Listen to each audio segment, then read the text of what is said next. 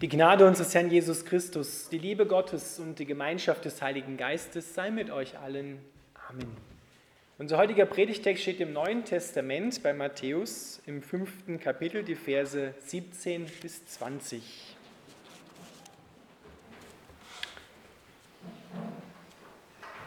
Jesus Christus spricht, ihr sollt nicht meinen, dass ich gekommen bin, das Gesetz oder die Propheten aufzulösen. Ich bin nicht gekommen, aufzulösen, sondern zu erfüllen. Denn wahrlich, ich sage euch, bis Himmel und Erde vergehen, wird nicht vergehen der kleinste Buchstabe noch ein Tüpfelchen vom Gesetz, bis es alles geschieht. Wer nun eines von diesen kleinsten Geboten auflöst und lehrt die Leute so, der wird der Kleinste heißen im Himmelreich. Wer es aber tut und lehrt, der wird groß heißen im Himmelreich.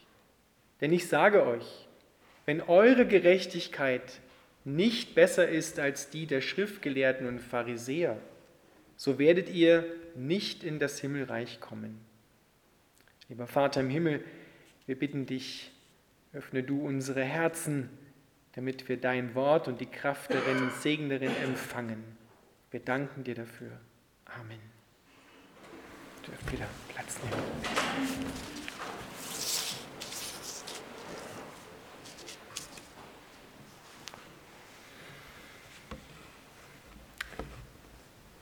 Gott hat von Anfang an einen ganz, ganz tiefen Herzenswunsch gehabt. Er wollte seine Liebe uns Menschen schenken, weil Gott hat nämlich eine erstaunliche Liebesfähigkeit. Es hat ihm nicht gereicht, Vater, Sohn und Heiliger Geist, dass die sich untereinander mit Liebe beschenken, sondern er wollte noch ein Gegenüber haben, dem er mit Liebe begegnen kann. Und damit das dann auch klappt zwischen Gott und seinen Menschen und auch untereinander, hat er uns seinen Willen mitgeteilt, hat es auch aufschreiben lassen durch Menschen in der Bibel, im Alten Testament und im Neuen Testament.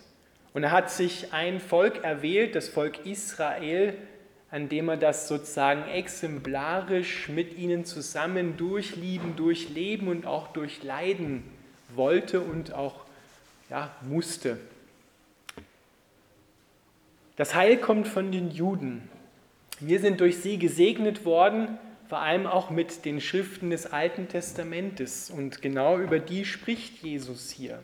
Denn das Neue Testament war ja zur Zeit von Jesus noch gar nicht verfasst worden, noch gar nicht geschrieben. Das kam erst.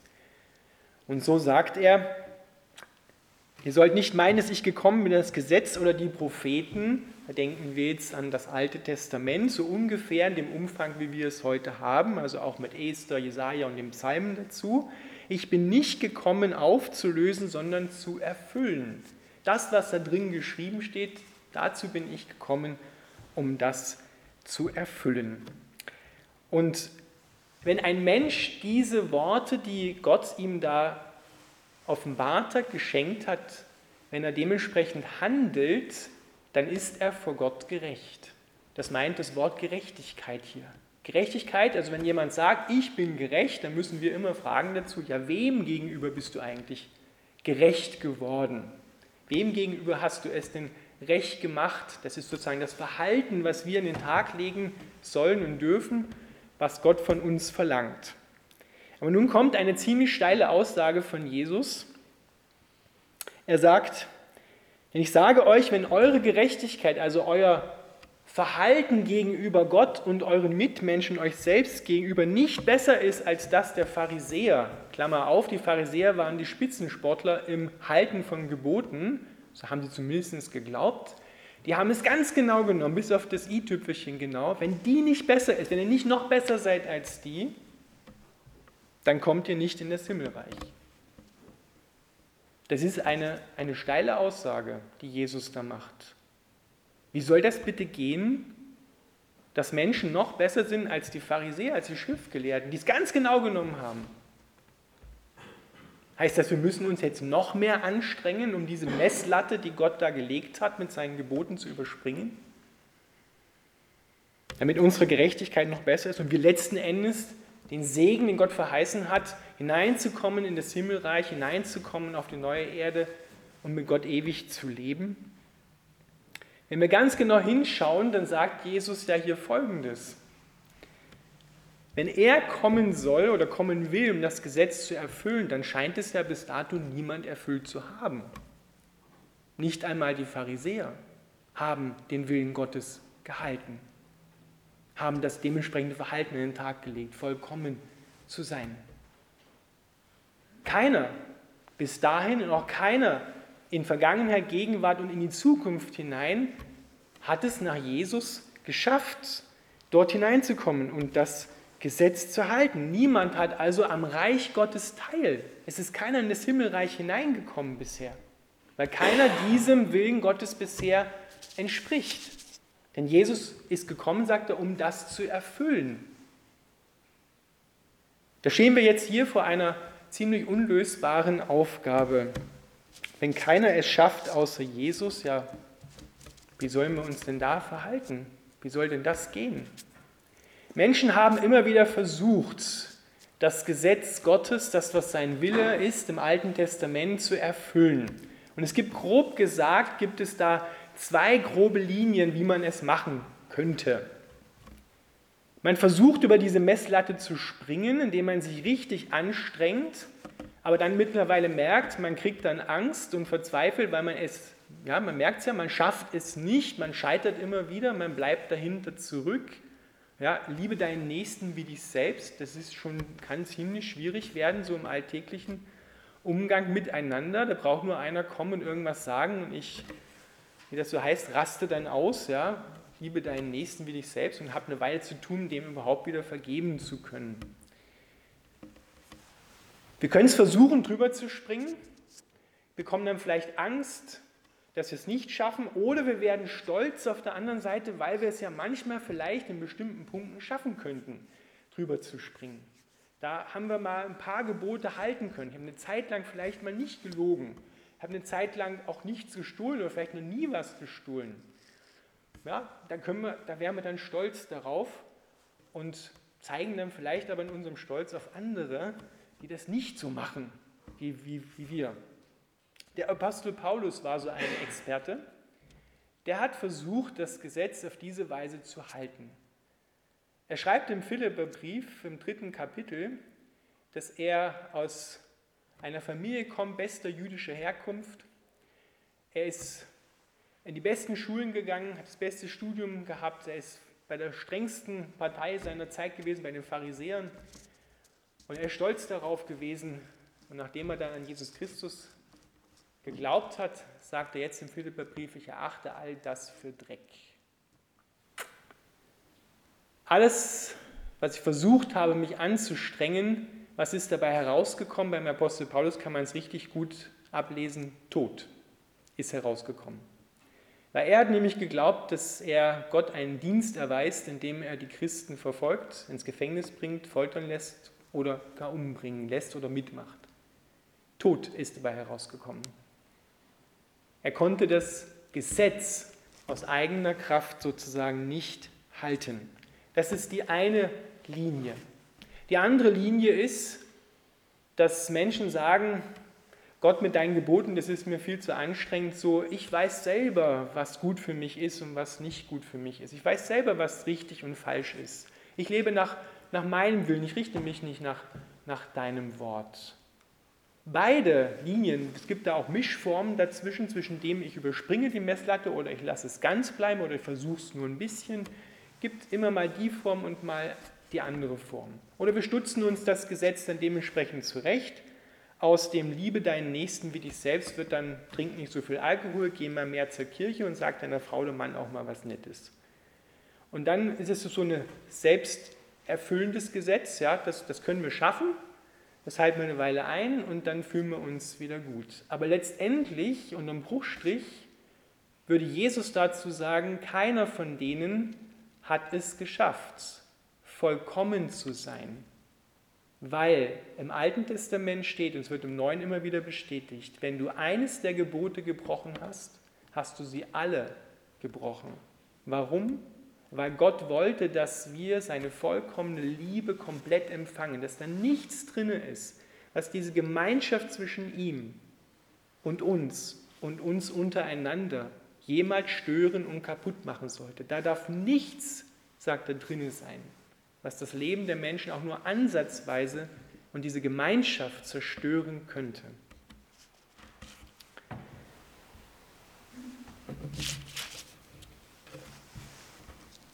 In der Bibel steht drin, das erklärt uns der Apostel Paulus, dass das Gesetz von Gott gegeben worden ist als sein guter, offenbarender Wille für unser Zusammenleben mit ihm und untereinander. Aber das Gesetz ist niemals gegeben worden als ein Weg der Erlösung. Es ist niemals gegeben worden, dass wir es aus eigener Kraft erfüllen sollen. Wir haben es versucht und versuchen es immer wieder. Doch das Gesetz wirkt dann bei uns so wie ein Katalysator, der Giftstoffe herausfiltert und macht offenbar, was wirklich in uns drin ist. Dazu ist es nämlich gegeben worden. Dass offenbar wird, dass da unsere alte Natur hinten arbeitet und jedes Mal wir rebellisch werden, wenn da eine Ordnung kommt, die Gott vorgeschrieben hat. Kleines praktisches Beispiel, damit du weißt, wovon ich erzähle. Straßenverkehr. Da gibt es Schilder, die man beachten sollte. Geschwindigkeitsregelungen. Und wir alle haben das, nehme ich da gar nicht aus, schon mal gemacht. Ja, wir sind schneller gefahren, weil wir meinten, wir haben es eilig und das musste auch die Polizei, wenn sie es anhält, verstehen. Das ist ein triftiger Grund, ich muss schnell von A nach B kommen. Da ist das 70er-Schild oder 50er-Schild eigentlich relativ egal, was da an der Strecke steht. Und wir finden tausend und eine Ausrede, warum wir diese Geschwindigkeitsbegrenzung dann nicht halten mussten. Und sind innerlich da rebellisch dagegen, stehen dagegen auf und sagen, wozu, so kann man da nicht aus den 70ern 100er machen und so, das kann man doch fahren, die Kurve gibt doch das her. Ihr wisst, wovon ich spreche.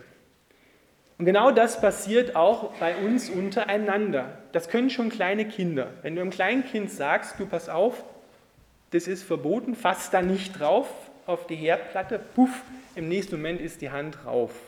Ja, das steckt in uns allen drin. Die Bibel nennt das den alten Menschen, den alten Adam und die alte Eva. Diese alte Natur, die versucht, jede Ordnung umzudrehen, umzudeuten, herunterzustutzen, damit es passt. Und dafür hat Jesus eine Lösung für diese alte Natur. Er will sie nicht herausheilen, er will sie nicht rosafarben anstreichen, sondern er sagt, die muss sterben. Diese alte Natur muss sterben, denn die versucht nämlich das Gesetz auch um Gottes Willen aus eigener Kraft zu halten und wird jedes Mal scheitern. Versucht drüber zu springen, versucht drunter zu bleiben. Und so werden wir einander nicht gerecht. Und es entsteht viel Leid in dieser Welt bis hin zum Krieg, wie wir ganz relativ nah bei uns erleben. Meistens entsteht es aus solchen kleinen Dingen. Und deshalb ist er gekommen und sagt, ich bin gekommen, das Gesetz zu erfüllen.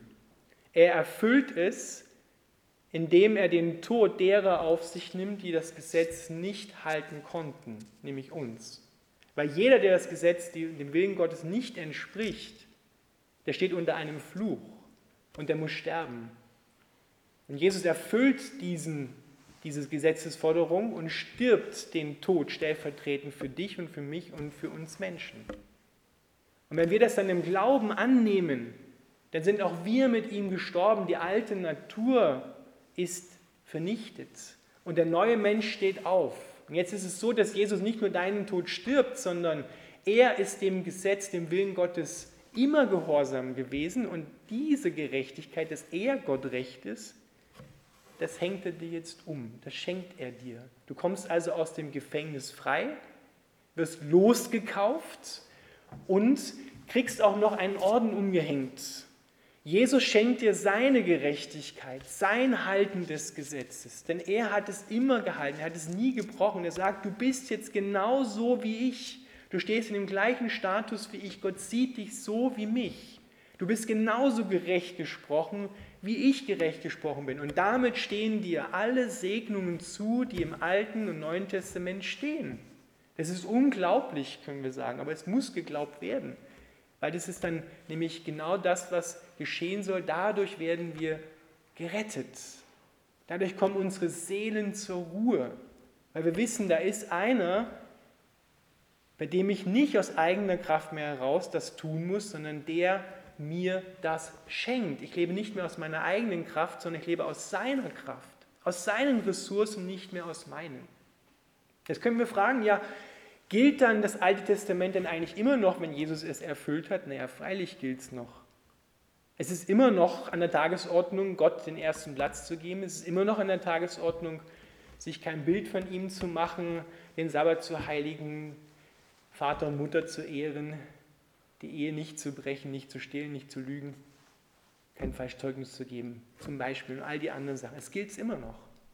Aber jetzt ist es nicht dran, dass Gott sagt, so jetzt habe ich dich befreit, nun streng dich mal an und erweist dich meiner Liebe würdig, der wird mal wieder im Alten sein, sondern jetzt kommt er und schenkt dir seinen Heiligen Geist, die Kraft vom Himmel, die in dir das vollbringt, was er von dir fordert. Ich sage es nochmal, Gott vollbringt in dir durch die Kraft seines Heiligen Geistes das, was er von dir fordert. Die Zusammenfassung des ganzen Gesetzes und der Propheten, sagt Jesus einmal, ist, liebe Gott und deinen Nächsten wie dich selbst. Die Liebe ist die Erfüllung. Wenn du liebst, weil du geliebt bist, kannst du lieben, dann hast du das Gesetz erfüllt. Denn die Liebe steht nirgendwo im Weg. Ja, da geht es darum, die Intention des Gesetzes zu erfüllen, nicht auf den Buchstaben genau, weil wir opfern ja heute keine Tiere mehr. Jesus hat das ein für alle Mal gemacht und bezahlt.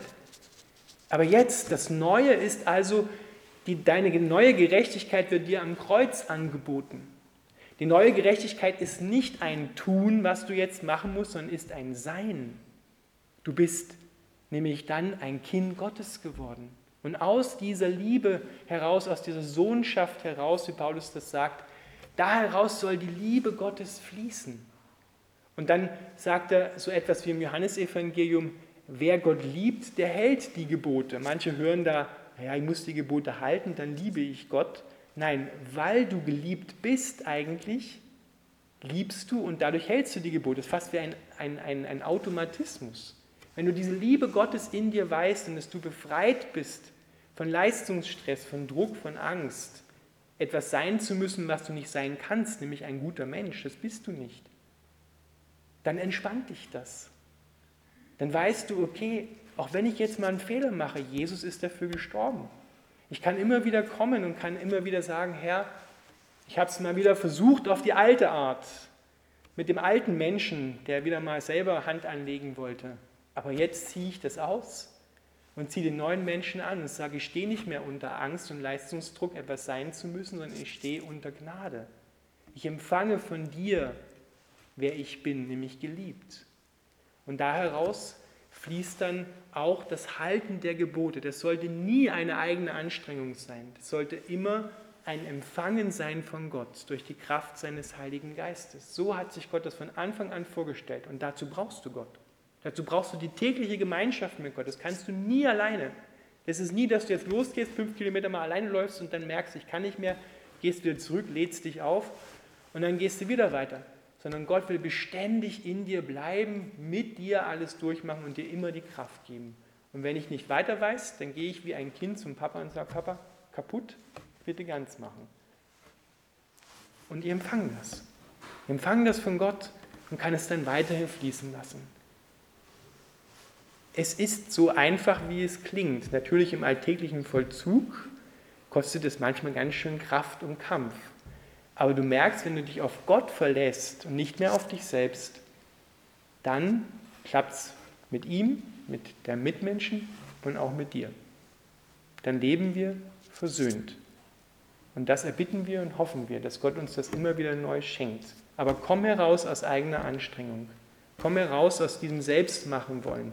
Du bist kein Weise mehr, du hast einen Vater im Himmel, der auf dich aufpasst, der dir Kraft gibt für alles, was du brauchst, für jedes Hindernis, das du überwinden und besiegen sollst, gibt er dir Kraft. Und so bist du gerecht. Du bist Gott recht. Es steht nichts mehr zwischen dir und Gott. Es gibt nichts mehr an dir, was er irgendwie teilen und verurteilen müsste. Niemals mehr, weil Jesus ein für alle Mal gestorben und auferstanden ist und er dich immer durch Jesus Christus sieht. Amen.